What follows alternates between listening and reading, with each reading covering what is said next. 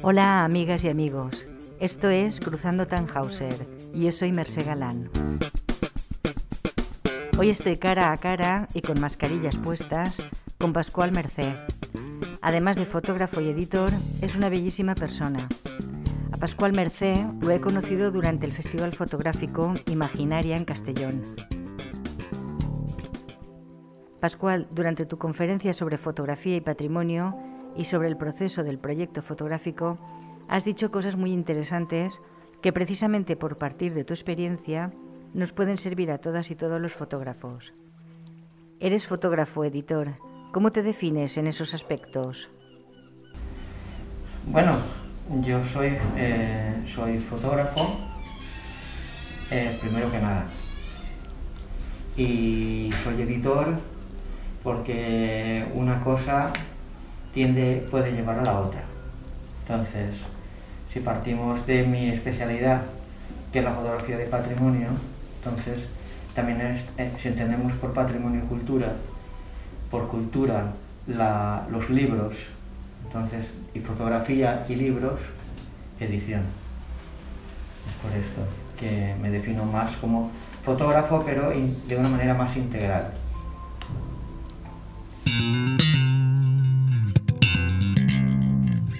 Yo un poco quería hacer hincapié a la posibilidad que tenemos los fotógrafos de hacer proyectos.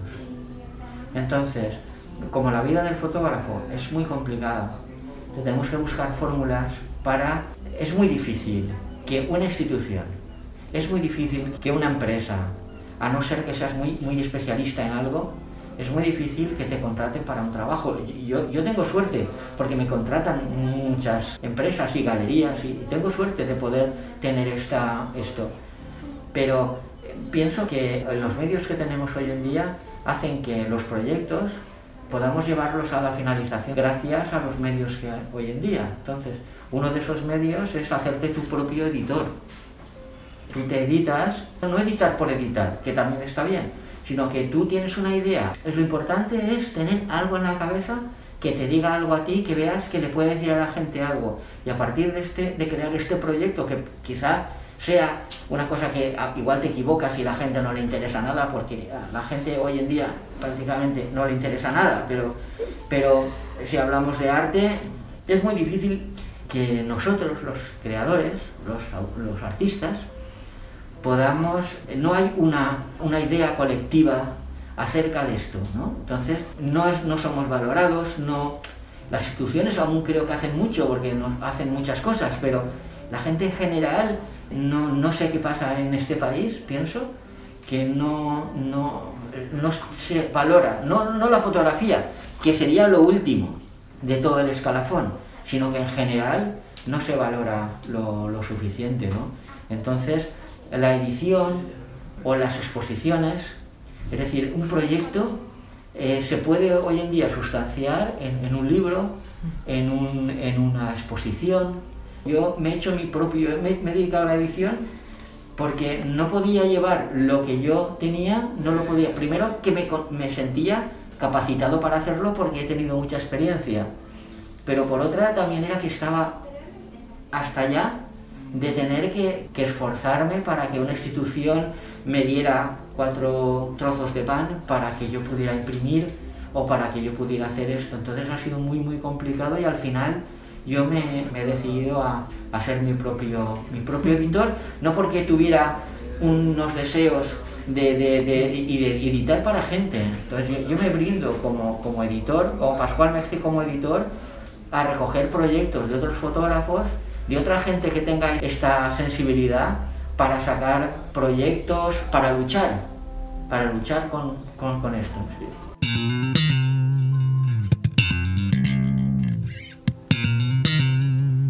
Prácticamente desde tus inicios utilizas la cámara de placas, que además es más adecuada para fotografiar en la nieve a bajas temperaturas.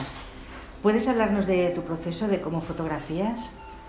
Cuando yo empecé a fotografiar habían tres tipos de técnicas. De técnicas no, pero sí que de formatos, que era, según el formato, ahora en digital no, no es un tema de formatos, de películas y esto, sino es un tema de capacidad, pero antes eran eh, como tres formatos diferentes, que eran tres cámaras diferentes. Entonces estaba la, cámara de 35 milímetros, que era el paso universal, que lo hacían los, los que hacían fotoreportaje. Después las cámaras de formato medio, tipo Hasselblad y otras que había, que lo utilizaban normalmente la gente que hacía social, la gente que hacía reportajes sociales o artístico, pues por ejemplo fotografías de personas, de retrato y todo esto tenía retrato artístico, blanco y negro, utilizaban la cámara de formato cuadrado porque se adapta más a la configuración de la persona.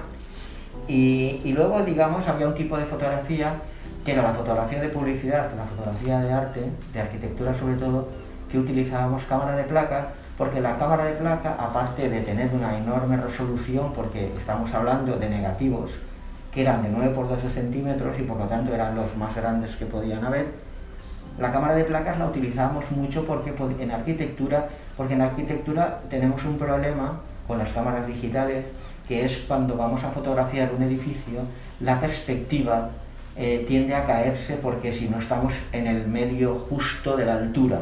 Entonces, por ejemplo, si hablamos de Castellón y queremos fotografiar el edificio de correos y no tenemos un kilómetro o medio kilómetro para hacer la foto y que por lo tanto la perspectiva conserve la linealidad de la, fachada, normalmente si estamos a una distancia más o menos corta, al contrapicar la cámara, eh, lo que haremos es que la, perspectiva, digamos, las fugará, fugarán las líneas de la fachada. Esto con la cámara de placa se resolvía porque podía subir el, montante del objetivo y el montante de la placa lo descentraba, lo que se hacía desplazamiento, y entonces las líneas de la fachada se conservaban verticales. Y además tenías un control de la perspectiva brutal y además un control también del enfoque. Entonces eran las cámaras donde hemos visto todos los anuncios anteriores al 2003-2004, todos los anuncios, eh, por ejemplo, de coches, de, toda la publicidad que se hacía de relojes, bodegones, todos hacían ese tipo de placas. Y los fotógrafos, que digamos que podían tener estos recursos, también la usaban en, patrimonio y bienes culturales. Entonces, yo como alterné la publicidad con los bienes culturales, entonces pude disponer de un equipo que era casi impensable para el fotógrafo de bienes culturales, a no ser que esté en Madrid o Barcelona y podía trabajar para museos como el Parado o museos como el MENAC, etc. El fotógrafo que podía estar en Valencia, que es donde yo más he trabajado, no teníamos este acceso a la posibilidad por lo que nos pagaban, porque las instituciones, la fotografía de bienes culturales o la fotografía en general así de patrimonio ha sido como una especie de, de bueno, muy mal, muy mal considerada, entonces no, no ha sido valorada. Y entonces yo lo que pasa es que trabajaba durante 18 o 20 años, he trabajado en fotografía de publicidad y fotografía de bienes culturales. Trabajaba al año un 25% de fotografía de publicidad, un 30% y un 70% en bienes culturales. Pero ganaba un 70% de publicidad y un 30% de bienes culturales. O sea, se puede decir que era básicamente una afición en esto, porque lo que para el trabajo que era estaba muy y está muy muy mal pagado, muy muy mal pagado para lo que te exige.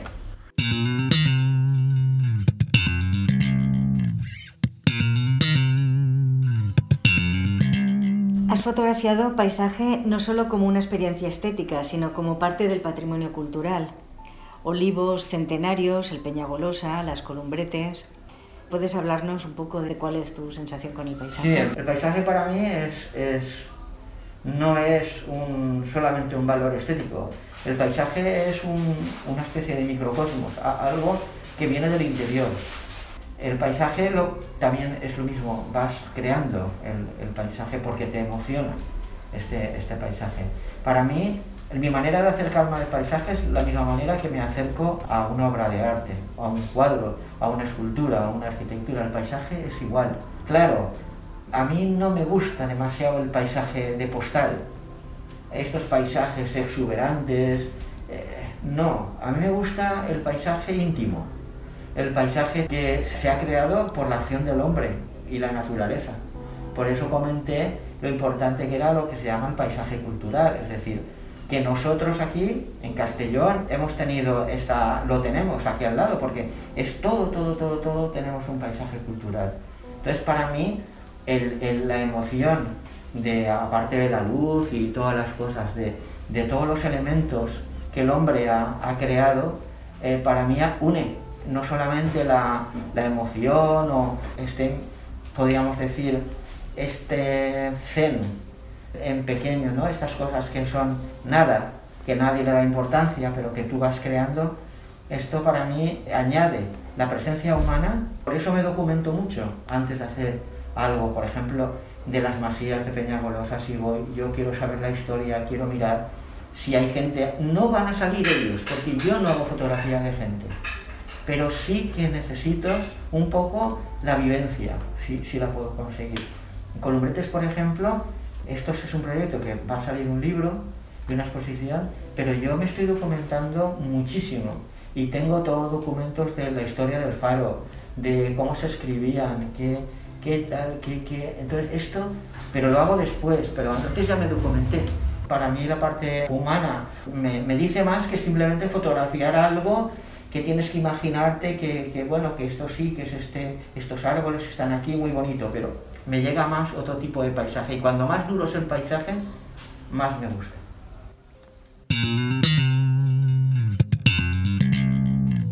Durante muchos años fui al campo con una mula. Llevaba todo el equipo con una mula y he ido todos los caminos, los he recorrido a pie. Eh, sendas, lugares. Entonces, ¿qué pasa?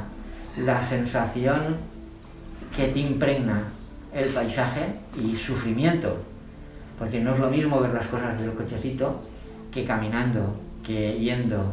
Entonces, esta parte casi no es conocida, porque fueron unos años en que pude hacer esto.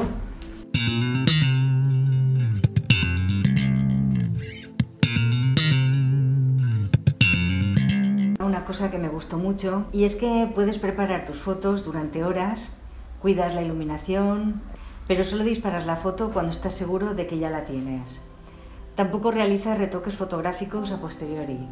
Para ello hay que tener una mirada muy entrenada. ¿Puedes hablarnos un poco de esta? Sí, para mí la fotografía lo que más me ha enseñado es a mirar.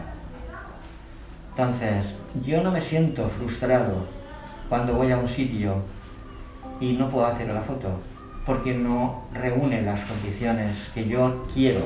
Que normalmente eh, no hay nada más subjetivo, de verdad, nada más subjetivo que una fotografía. Porque tú eliges el foco, eliges la luz, eliges todo. Y una misma, en un mismo entorno, una misma, eh, una mismo un mismo ambiente, lo puedes fotografiar de muchísimas, muchísimas maneras. Pero si ya con una cierta experiencia, tú vas buscando aquello que te dice algo.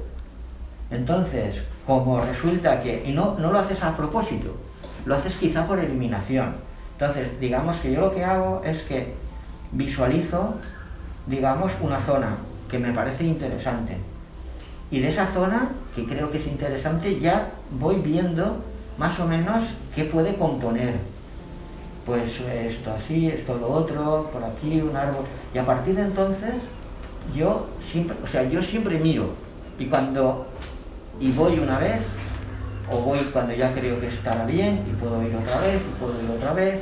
Entonces me hago una ruta, me hago, me describo, me hago un boceto de, de aquellos puntos que, que creo que van a ser, tengo una lista enorme de sitios, a qué hora, en qué estación, cuándo puede ser, quizás si lloviera aquello, ya me hago una idea y entonces cuando ya se cumplen todos estos requisitos, más o menos, es cuando, cuando voy.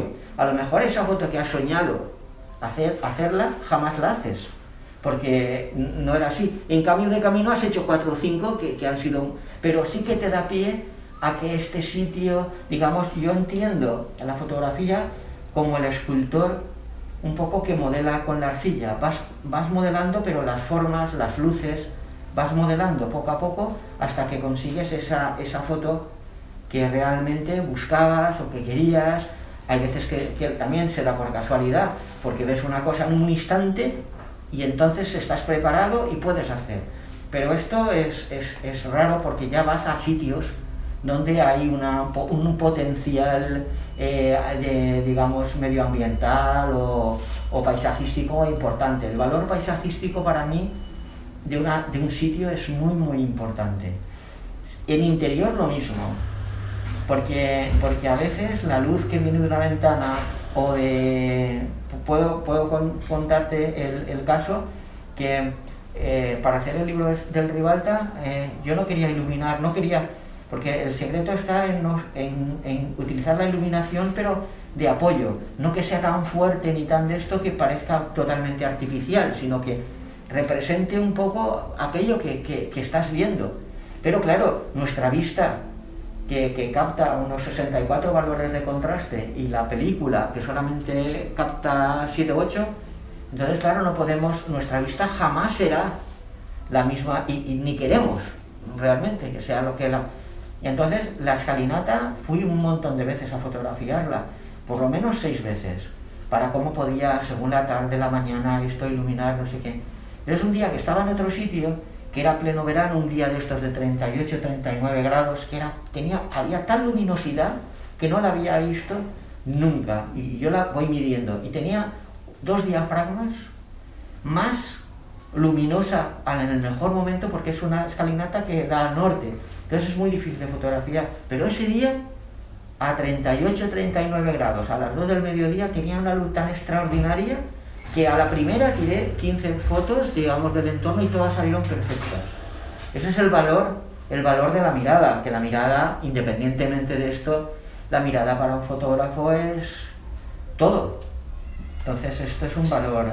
Por eso digo de mirar, porque mirar, mirar y mirar y mirar es, lo que nos...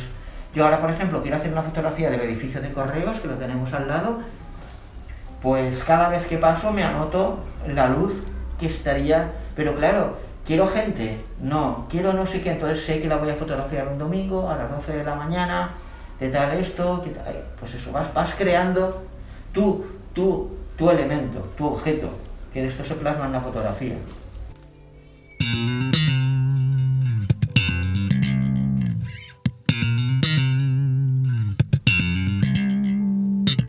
Además de la cámara de placas, también utilizas la mítica Hasselblad en digital.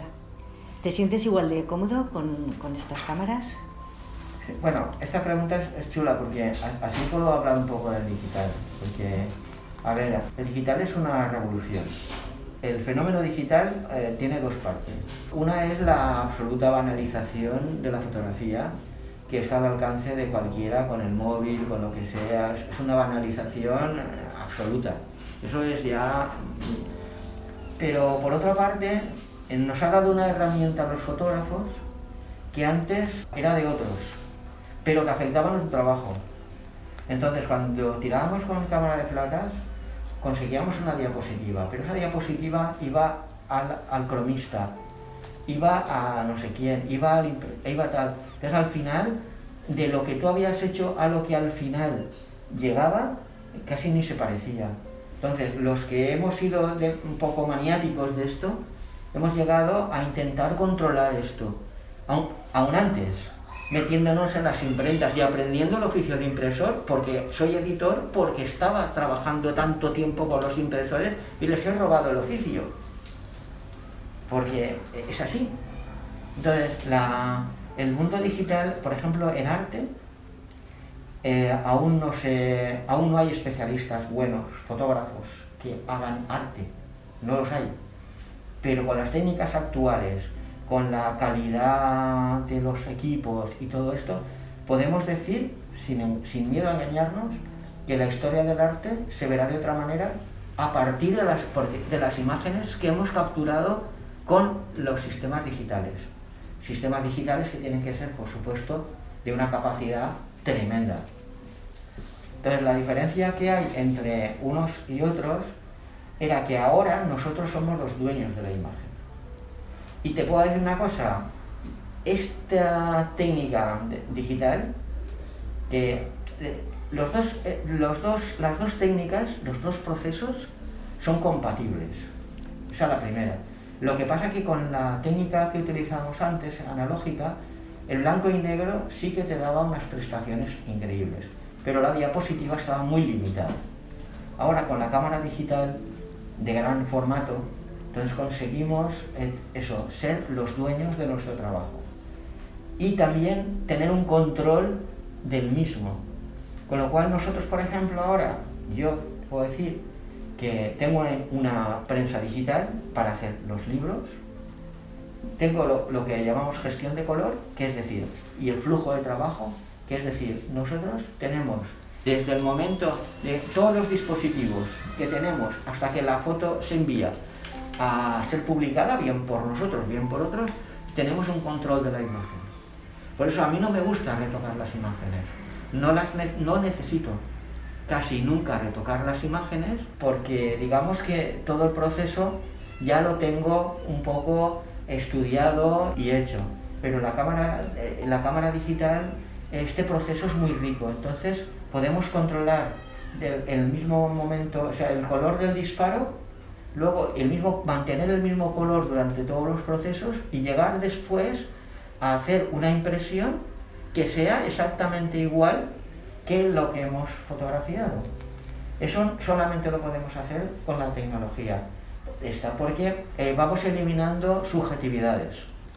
Entonces esto es la gran maravilla. Sí, eh, es un poco paradójico y contradictorio porque nos, nos da la vida y nos mata. Seguramente eh, la fotografía no tiene, mucho, no tiene muchos años de vida, la profesional, absolutamente, creo que no, está muerta, y nos la habrá matado aquello que nos ha hecho mejorar y ser mejores. Pero estas cosas ocurren, entonces el fotógrafo es, tristemente, es una especie a desaparecer. Nos van a comer los diseñadores, ya nos han comido, nos van a comer las imprentas, nos van a comer porque con el Photoshop da igual que sepas o no. Luego el Photoshop ya lo arreglará. Luego sale un asco, pero ya está vendido.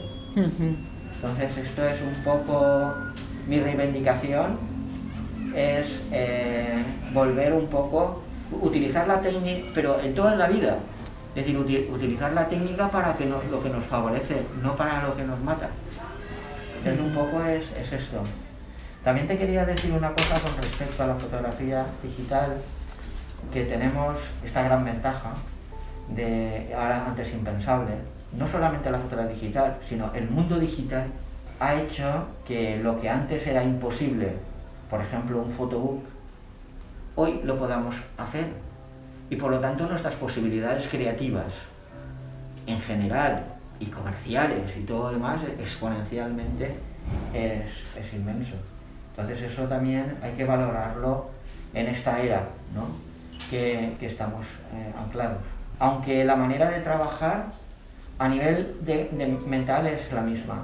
O sea, yo cuando me voy, por decir algo, un día como hoy, un día maravilloso, me voy a hacer fotos, yo hago lo mismo fotografiando en digital que fotografiando en placas. Lo que pasa que a pesar de que una cámara digital de la que hemos hablado es carísima, carísima, carísima, y todos los elementos que lo componen es carísimo, carísimo, carísimo, te da una serie de, de prestaciones que la otra no podías. Pasa que antes teníamos que enviar las placas a Valencia, pues estamos aquí, era un viernes y hasta el lunes no lo veías.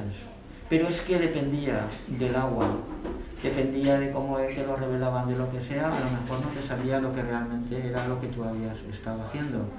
Con lo cual ahora esto no ocurre.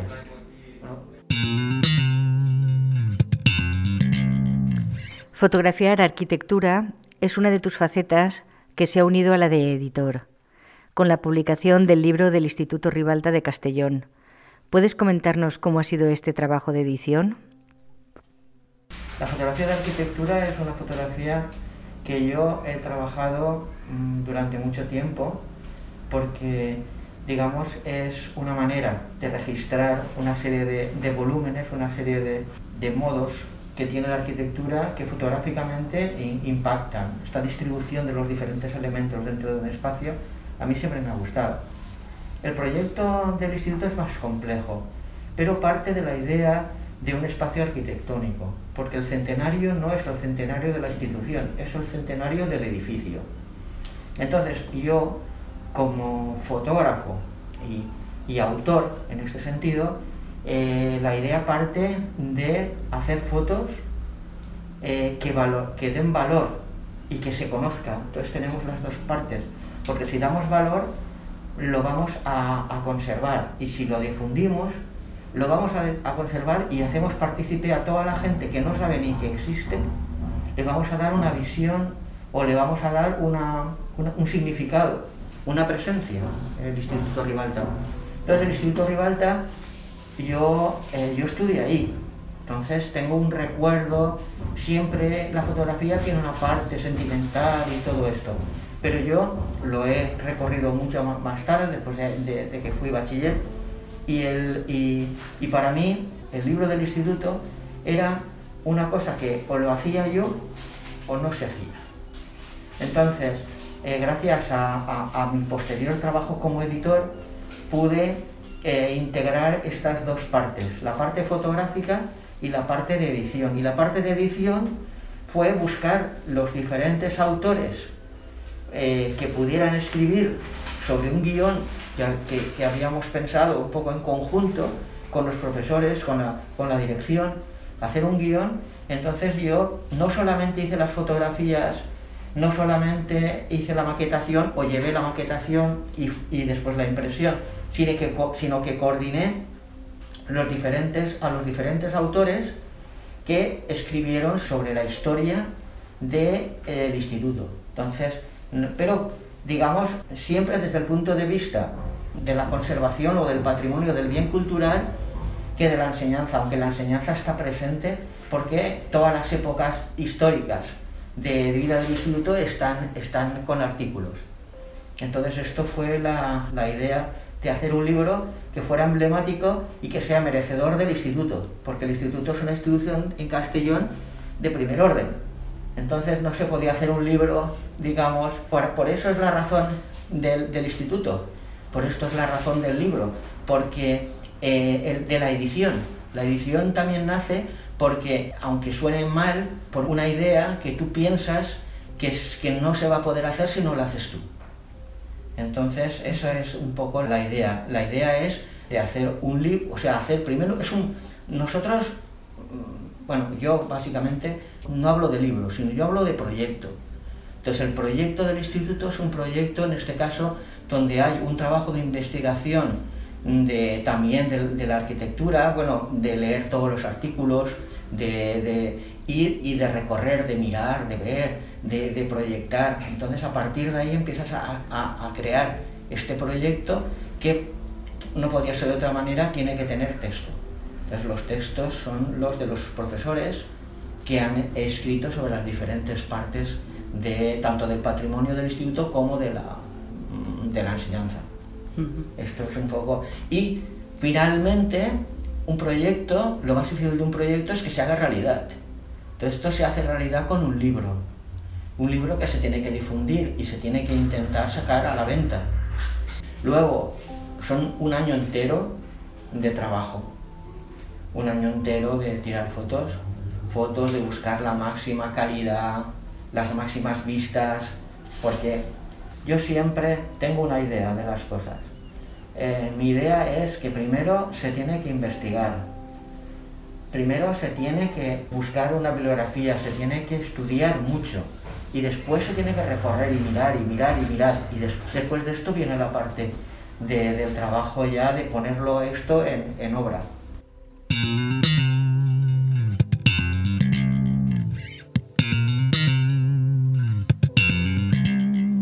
Otro aspecto en el que incidiste y también me gustó es que hay una ley que es uno de nuestros instrumentos más importantes y que sin embargo utilizamos poco, y es la ley de propiedad intelectual.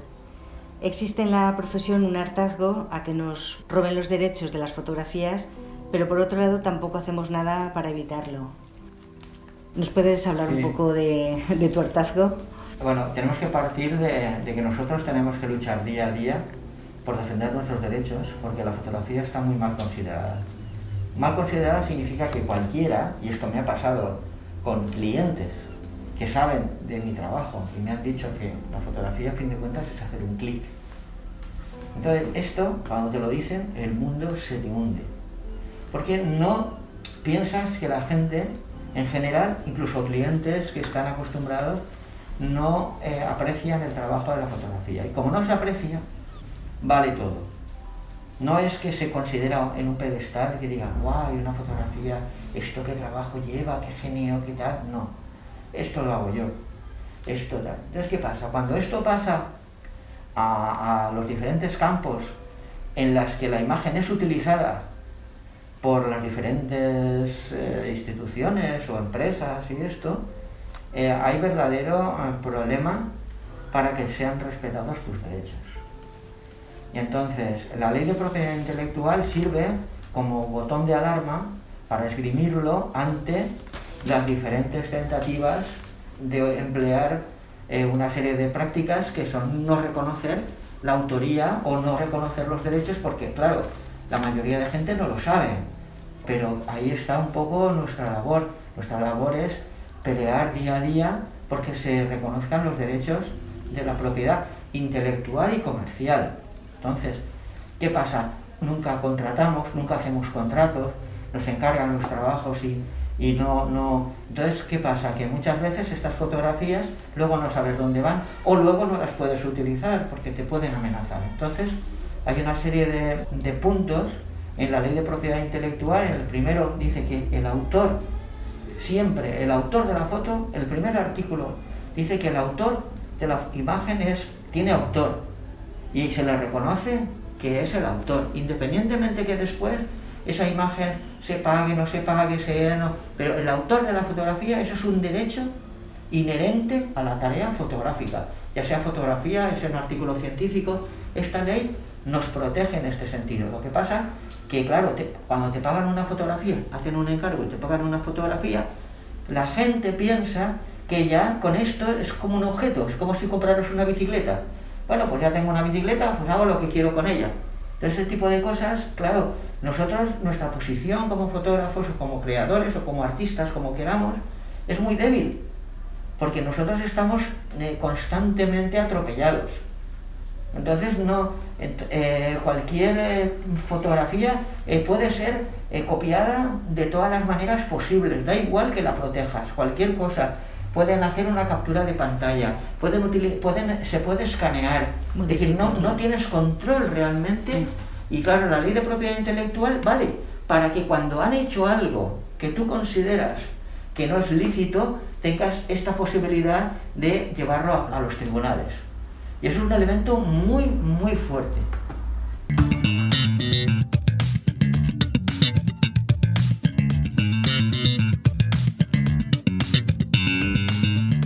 A colación de esto que estamos comentando, ¿a día de hoy se puede fotografiar arquitectura libremente o hay que pedir permisos y, pagar para poder publicar esas fotos? Mm. A ver, en un espacio cerrado habría que pedir permiso en un espacio abierto no te pueden decir absolutamente nada.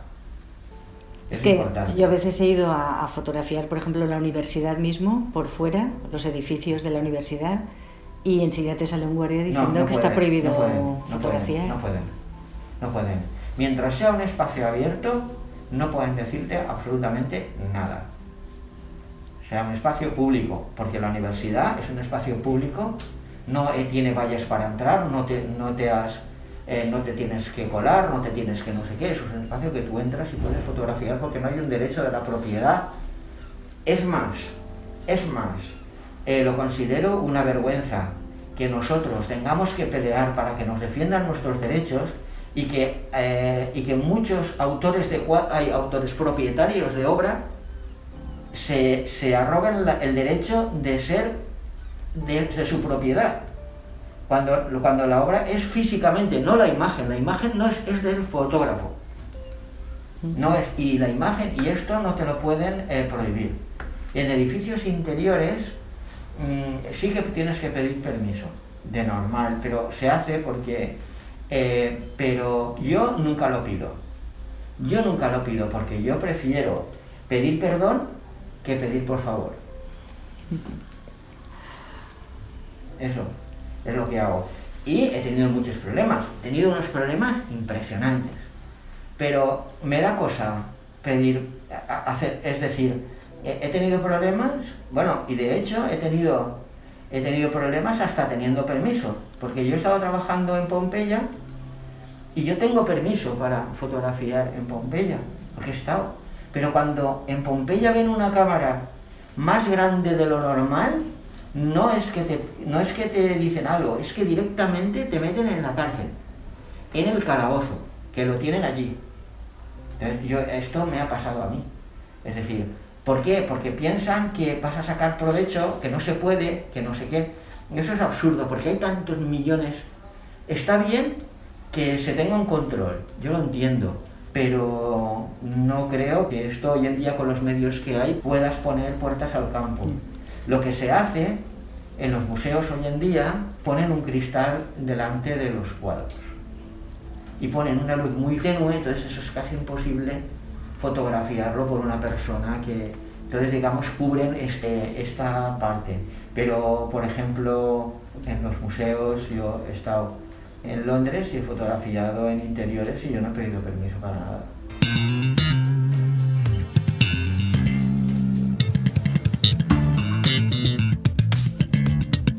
Y de todos estos lugares que, comentas, por ejemplo como Pompeya, ¿hay alguno en, en, especial que te haya maravillado? Sí, pero Pompeya es, es uno de ellos, porque Pompeya une una serie de características muy importantes para mí, que es la de paisaje, pero la parte emocional, ¿no? de que lo que vemos es fruto de, una, de un terremoto, la cultura que atesora dentro, es decir, todas las partes. A nivel paisajístico es brutal, brutal. A nivel de luz es increíble. Entonces, a todos los niveles es realmente un espacio cautivador. Es uno de tantos que yo puedo recordar, pero sí, este sería el, el que, a nivel de arquitectura o, digamos, bien cultural, entendido como bien cultural, no paisaje y todo esto, sí que es uno de los sitios más bonitos que, que he visto. Bueno, la verdad es un placer charlar contigo porque eres una fuente de saber y conocimiento envidiable. Con esta charla nos has aportado ideas y pensamientos para reflexionar. Muchas gracias desde Cruzando Tannhauser. Gracias a, ti por, por el interés, muchas gracias. Si te ha entretenido este podcast, suscríbete y te aviso para el siguiente. Que vaya bien.